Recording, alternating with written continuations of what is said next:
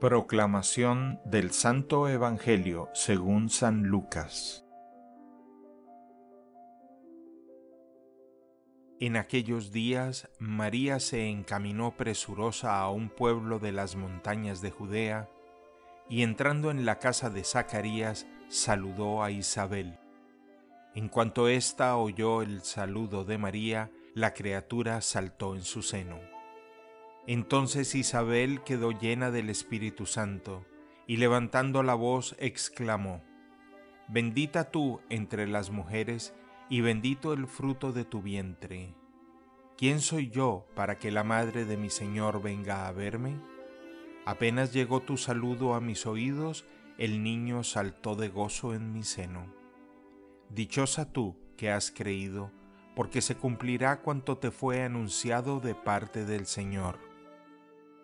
Entonces dijo María, Mi alma glorifica al Señor, y mi espíritu se llena de júbilo en Dios mi Salvador, porque puso sus ojos en la humildad de su esclava. Desde ahora me llamarán dichosa todas las generaciones, porque ha hecho en mí grandes cosas el que todo lo puede.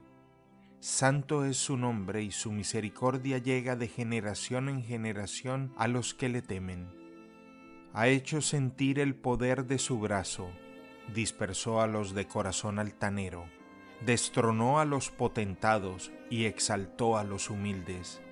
A los hambrientos los colmó de bienes y a los ricos los despidió sin nada.